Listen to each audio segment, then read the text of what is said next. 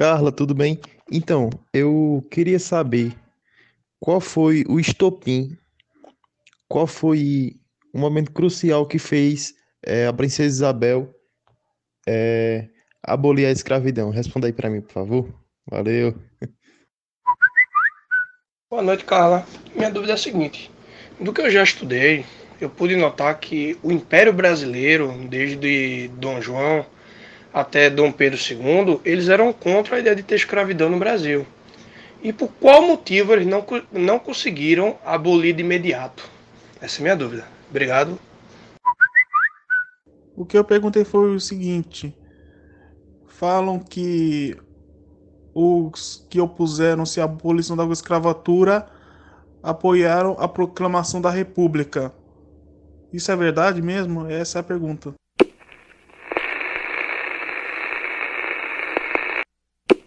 Bem-vindos ao Vivendo Recife, um podcast com Carla Falcão. Alô, alô, minha gente, boas-vindas ao primeiríssimo Vivendo Recife, um podcast comigo, eu mesma, Carla Falcão. Para quem me conhece, um cheiro mais de longe que o coronavírus tá que tá. E para quem me conhece e não me segue ainda no Instagram e no Twitter, entra lá, Carla F. Falcão, Carla com K, porque manhã inventa muita moda. E não custa nada me dar esse bope, né? E para quem não me conhece, vou aqui me apresentar rapidinho para vocês não dormirem me escutando. Prazer, eu sou Carla Falcão, recifense praticante, recifense até o talo, historiadora, professora, consultoria em educação, fiscal de contas públicas, ciclista, metida atleta de remo e uma curiosa sobre política, uma ativista política desde que eu me entendo por gente. Se preparem que eu gosto muito de falar, tanto meu apelido de infância era Fala Fala. Boca não foi feita só pra comer, não. Boca foi feita pra falar também e é fala, fala mesmo. E acho que você já tá se perguntando aí, né? Carla, pra que tu vai fazer um podcast agora, mulher? Tu já faz um milhão de coisas.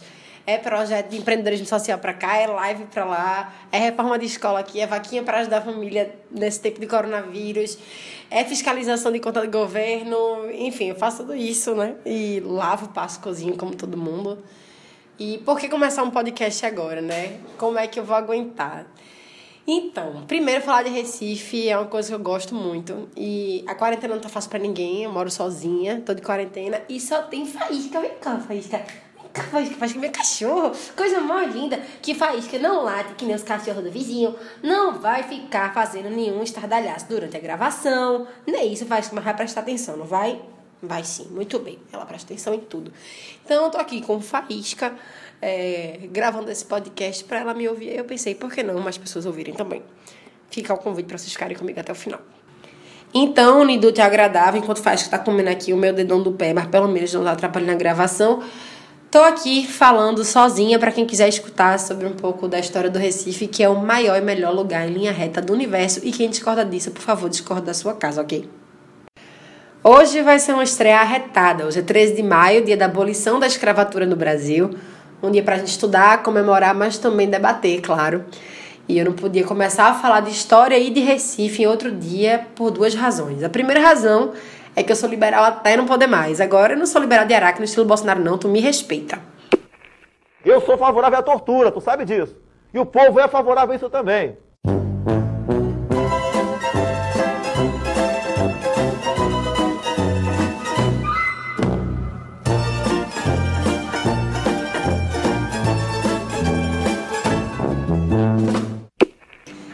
É liberal de Pernambuco, defende a liberdade por inteiro, que nem Frecaneca, Olegária Mariano e tantos outros nomes que enchem a gente de orgulho.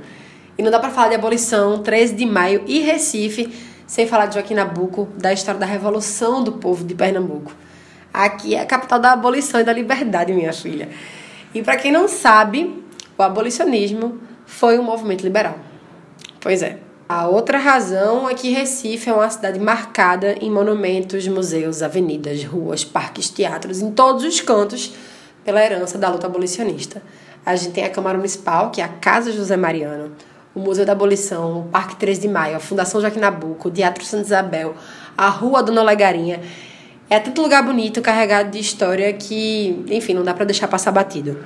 Por isso, o episódio de hoje vai ser um passeio pelo Recife nessa época de quarentena em que quem pode fica em casa, ver o Recife também pode ser escutar e falar sobre ele. Aí depois, quando a quarentena acabar, a gente vai lá e visita esses lugares, né? E com sentido completamente novo. Então a gente vai falar sobre a história do movimento abolicionista aqui na cidade, passando por três marcos: o Parque 13 de Maio, a Fundação Joaquim Nabuco e o Teatro de Santa Isabel. A gente também vai receber dois convidados muito especiais, então fica até o final que vocês vão descobrir quem são, que eu não vou dar spoiler. Então vamos embora. Carlinhos, não sei se era aqui ou se era no outro. É, mas vai uma pergunta aí para o 13 de maio. É, da ótica do ponto de vista liberal, por que a gente deve comemorar o dia 13 de maio? E já que o movimento negro não é tão favorável a essa data e preferem o 20 de novembro. Qual é a justificativa do ponto de vista liberal para a gente comemorar essa data e do ponto de vista histórico? Qual foi o cidadão liberal pernambucano que mais te chamou a atenção, que ganhou a tua admiração quando tu começou a estudar tanto movimento quanto história? É, olá, Carla. É, boa noite. A monarquia brasileira, ela teve é, influências de conceitos liberais. Isso eu falo tanto no, no amplo econômico como no amplo dos costumes também.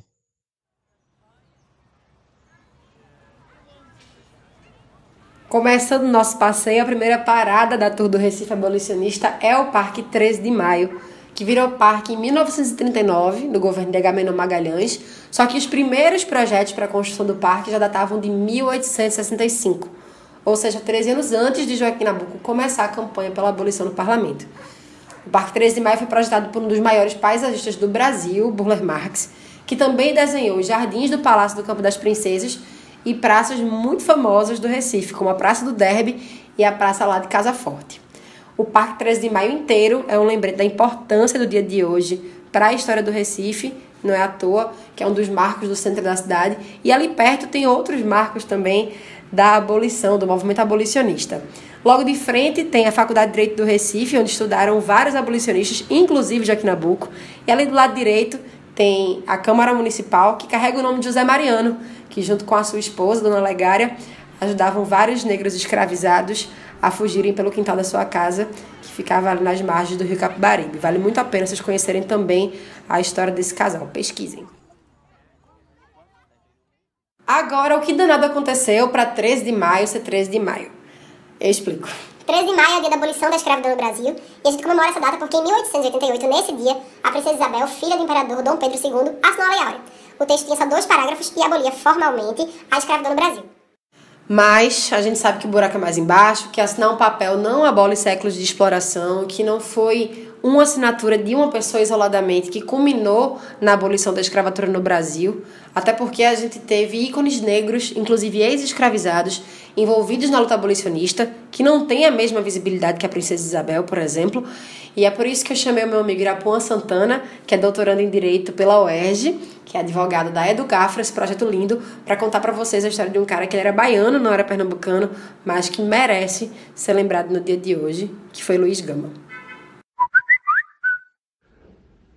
Oi, Carlinha. Oi, pessoal. Muito obrigado pela oportunidade de poder falar sobre um tema que é muito caro para mim, que é a questão da escravidão, né? A questão da pauta da população negra no Brasil, que eu acho que é um tema que precisa muito ser debatido ainda em nossa realidade. É, com relação ao ícone negro, né, na luta abolicionista, eu acho que o maior ícone para mim é o Luiz Gama. O Luiz Gama, para quem não conhece, ele tem uma história de vida sensacional. Ele não só é o maior abolicionista, no meu entender, como ele é o maior brasileiro de todos os tempos para mim, por conta da sua história de vida de fato, né?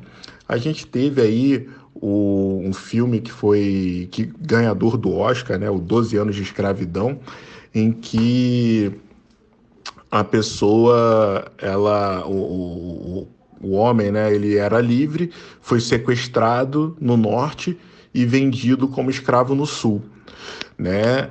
É, e a partir daí a gente teve toda uma a gente teve toda uma narrativa em que ele vai lutar pela sua, é, a sua liberdade. É, e Luz Gama tem uma história de vida que é muito mais rica do que essa.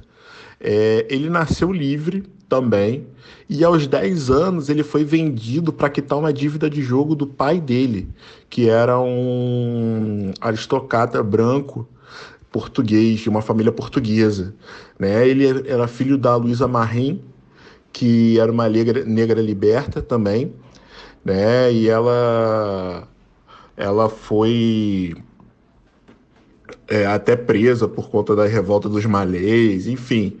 Mas a vida de Luiz Gama, especificamente, ela é absurda, porque ele foi vendido como escravo aos 10 anos, né, para quitar uma dívida de jogo. Ele nasceu na Bahia, em Salvador, em junho de 1830, e ele desembarcou é, no Porto de Santos e, enfim, depois disso ele conseguiu a alforria dele aos 18 anos de idade, quando ele depois ele começou a estudar direito e olha só que coisa sensacional que ele era analfabeto até os 17 anos. Né? E aos 18, depois dele conseguir estudar bastante e tudo, ele conseguiu juntar provas de sua de sua liberdade, de mostrar que ele era liberta, na verdade, e conseguiu a alforria. Ele fugiu e conseguiu a alforria nos tribunais. E aí ele começou a estudar direito também, e com isso ele libertou mais de 500 escravos durante toda a sua vida. Existe uma, uma polêmica a respeito do número, a gente não sabe direito se foram mais de 500, se foram mais de mil pessoas, mas enfim, é gente pra caramba de qualquer forma. Né? E ele foi jornalista, poeta, rábula, né? que é esse advogado praticante, mas sem a, a formalidade sem ser reconhecido formalmente como advogado, né? E ele foi um ativista incansável nessa luta contra o regime escravocrata. Ele foi vice-presidente de uma igreja eh, maçônica, ele deu aulas de para crianças negras, enfim. E tem até uma frase que é muito muito emblemática a respeito dele, que fala o seguinte: é, eu disse uma vez que a escravidão nacional nunca havia produzido um Terêncio, um Epíteto ou sequer um Espartaco. Há agora uma exceção a fazer. A escravidão entre nós produziu Luiz Gama, que teve muito de Terêncio, de Epíteto e também de Espartaco. Né? Essa frase que foi cunhada pelo professor Silvio Romero, né? que que também era do século XIX, nasceu no século XIX, também falando sobre o Luiz Gama. Né? Então, uma questão toda a respeito do, do Luiz Gama é, é que eu faço na verdade, uma dica para vocês é procurar saber mais dele. É, eu escrevi um texto a respeito da vida e do legado dele que saiu pelo Nexo Jornal é, falando a respeito da vida e do legado de Luiz Gama, trazendo a questão do dia 13 de maio né, para a nossa realidade. É, não foi só a Princesa Isabel assinar a Lei Áurea. A obra da escravidão é muito mais complexa e vasta no país da gente e no mundo. É como disse Joaquim Nabuco em 1888. A influência da escravidão não se desenraiza num dia. Ele fala ainda na frase mais famosa da sua autobiografia, Minha Formação, um livro que eu recomendo muito a leitura, que a escravidão permanecerá por muito tempo como a característica nacional do Brasil. Faz sentido, né? Falando em Joaquim Nabuco, ele trouxe a gente para a segunda parada da nossa tour histórica pelo Recife Abolicionista, a Fundação Joaquim Nabuco, que foi fundada em 1949 e hoje funciona em dois bairros, um prédio principal no Derby e um anexo que fica no Museu do Homem do Nordeste, lá em Casa Forte. A Fundagem, como é conhecida, foi criada após alguns anos de campanha política do sociólogo e então deputado Gilberto Freire para resgatar o legado de Nabucco. Freire queria que o governo criasse uma fundação de pesquisas que fizesse o que Nabucco dedicou a sua vida a fazer: estudar, pesquisar, produzir intelectualmente para pôr tudo isso em prática e mudar a realidade e a sociedade exatamente como aconteceu na luta abolicionista. Agora, falta falar do Nabucco. Joaquim Nabuco nasceu em Recife no ano de 1849, numa família muito rica. Se formou em letras de direito, foi diplomata, jornalista, poeta. Como deputado, começou a campanha contra a escravidão no parlamento, defendeu direitos indígenas, defendeu princípios liberais, influenciou até um documento do Papa em 1888 condenando a escravidão. Pense numa biografia que não dá nem para falar rápido do cara que é injustiça. E não é à toa que Nabucco até hoje é uma inspiração para os liberais sérios do Brasil inteiro, e eu acredito que a gente tem muito a aprender com ele. Foi Nabucco, inclusive, que escreveu um dos trechos mais famosos da literatura brasileira sobre escravidão, que eu vou compartilhar com vocês agora. A escravidão para mim cabe toda num quadro inesquecido da infância. Eu estava uma tarde no exterior da casa quando vejo precipitar-se para mim um jovem negro desconhecido, o qual se abraça aos meus pés suplicando-me pelo amor de Deus que eu fizesse comprar por minha madrinha para me servir. Ele vinha das vizinhanças procurando mudar de senhor, porque eu dele o castigava e ele tinha fugido com risco de vida. Foi esse o traço inesperado que me descobriu a natureza da instituição com a qual viver até então sem suspeitar do que ela ocultava. A escravidão permanecerá por muito tempo como uma característica nacional do Brasil. Ela espalhou por nossas vastas solidões uma grande suavidade. Quanto a mim, absorvi no leite preto que me amamentou. Ela me envolveu com uma carícia muda toda a minha infância. Não tem como não ter orgulho de ser recifense com um legado desse. E acho que é muito importante o exemplo do Nabucco para a gente perceber que é importante que quando a gente tem privilégio, a gente usa esse privilégio para reduzir as desigualdades. E isso acho que o movimento liberal inteiro precisa entender, precisa absorver, precisa aderir. Mas, se eu já fico orgulhosa quando eu falo do Nabucco, imagine quando eu lembro do Ave Libertas. Aí é que eu tenho orgulho mesmo. Infelizmente, muita gente não conhece o Ave Libertas. É possível que tu nunca tenha ouvido falar, mas esse problema vai acabar agora.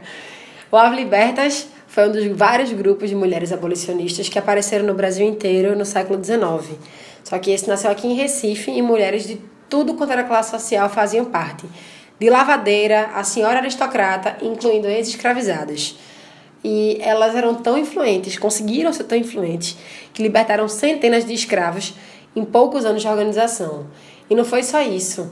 Elas fizeram o primeiro encontro de mulheres abolicionistas aqui do Recife, lá no Teatro Santa Isabel, e é para lá que a gente vai agora. Inclusive, se liga que lá nas minhas redes sociais eu vou falar um pouco mais sobre elas.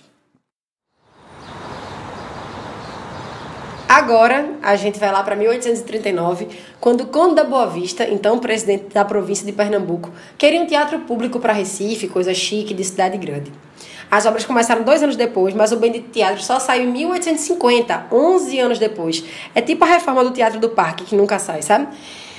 Enfim, o teatro foi batizado em homenagem à Princesa Isabel, ela de novo, e o teatro ficou tão famoso não só pelos encontros culturais, mas também pelos encontros políticos.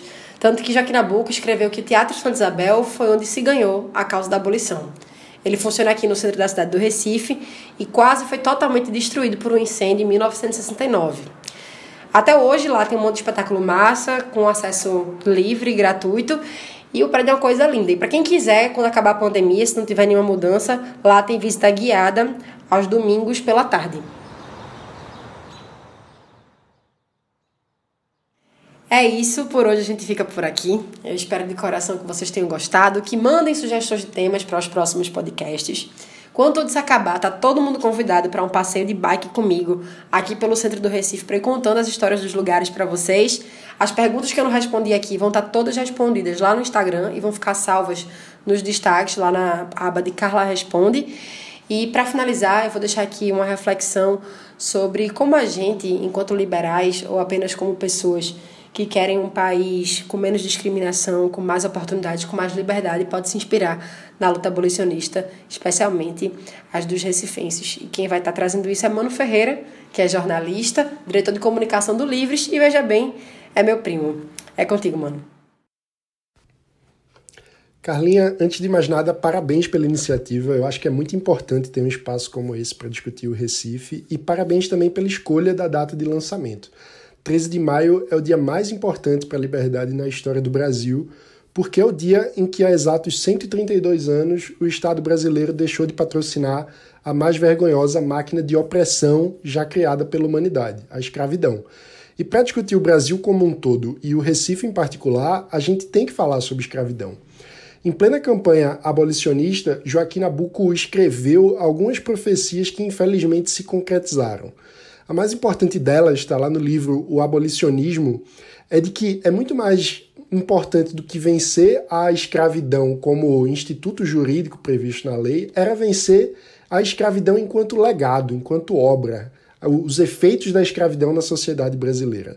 A segunda frase profética é de que, infelizmente, a escravidão ainda ia permanecer por muitos anos como a grande característica nacional.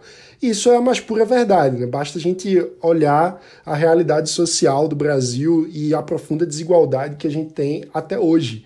E a cada 13 de maio a gente tem que pensar o porquê isso aconteceu e também o que é que a gente precisa fazer para que isso deixe de acontecer. Eu acho que a conclusão inevitável é que isso aconteceu por conta do 14 de maio. Né? O que é que a gente fez no dia seguinte? O que é que a gente fez depois da abolição para de fato restabelecer a dignidade humana que tinha sido roubada dos ex-escravizados e por consequência também dos seus dependentes. Né? O que é que a gente fez efetivamente para tirar os descendentes desses ex-escravizados da convivência diária com esgoto não tratado, da exposição às doenças, da falta de oportunidade, da falta de acesso à educação de qualidade. Né? E, e, afinal de contas, o que fazer diante disso hoje? Eu acho que a gente pode buscar inspiração no 12 de maio, no, no que veio antes. Porque muita gente esquece que no momento que a Lei Áurea foi assinada, cerca de 75% das pessoas negras já tinham sido alforreadas, graças, em primeiro lugar, ao próprio esforço e também graças ao esforço de mobilização do movimento liberal abolicionista, que deve ser uma inspiração para a gente. Esse esforço, infelizmente, não teve continuidade após aquele 13 de maio, 132 anos atrás. Mas a gente precisa recuperar aquelas lições para construir um movimento liberal que, de fato, responda à necessidade real que o Brasil tem de liberdade. E, e é uma necessidade concreta, né? não, não é uma necessidade abstrata de liberdade. Para isso se tornar realidade, a gente precisa de mais Carlas. A gente precisa de gente que arregaça a manga, que bota a mão na massa para construir liberdade, não apenas para quem mais precisa, mas junto com quem mais precisa, né? Porque construir liberdade quer dizer construir oportunidade, quer dizer aumentar as escolhas, é algo que só é possível junto com o outro, né? É permitir que cada um tenha o direito de escolher qual é o tipo de escola que quer estudar, que cada um tenha liberdade para inovar, vender, comprar, amar, para buscar a sua própria felicidade. E a partir disso, existe um ciclo positivo que a gente precisa alimentar, porque quanto mais um indivíduo é livre, mais ele realiza o seu próprio potencial humano, mais opções a gente abre para os outros também se libertarem. Né? E como dizia o velho Joaquim Nabuco, no fim das contas, o que a gente precisa é educar nossos filhos e educar a nós mesmos no amor da liberdade alheia, que é a única maneira da gente ter consciência do verdadeiro valor da liberdade e coragem para defendê-la.